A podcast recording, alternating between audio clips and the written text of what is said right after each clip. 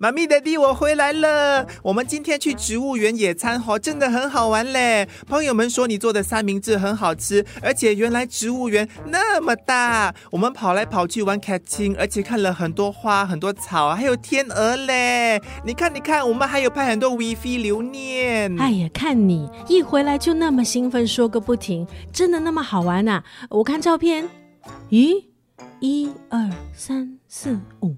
六七八，哎呦 boy， 为什么你们的聚会这么多人的，还不赶快把照片删掉啊？为什么要删掉我的珍贵回忆？你们的聚会超出人数限制啦，植物园里没有安全大使提醒你们啊。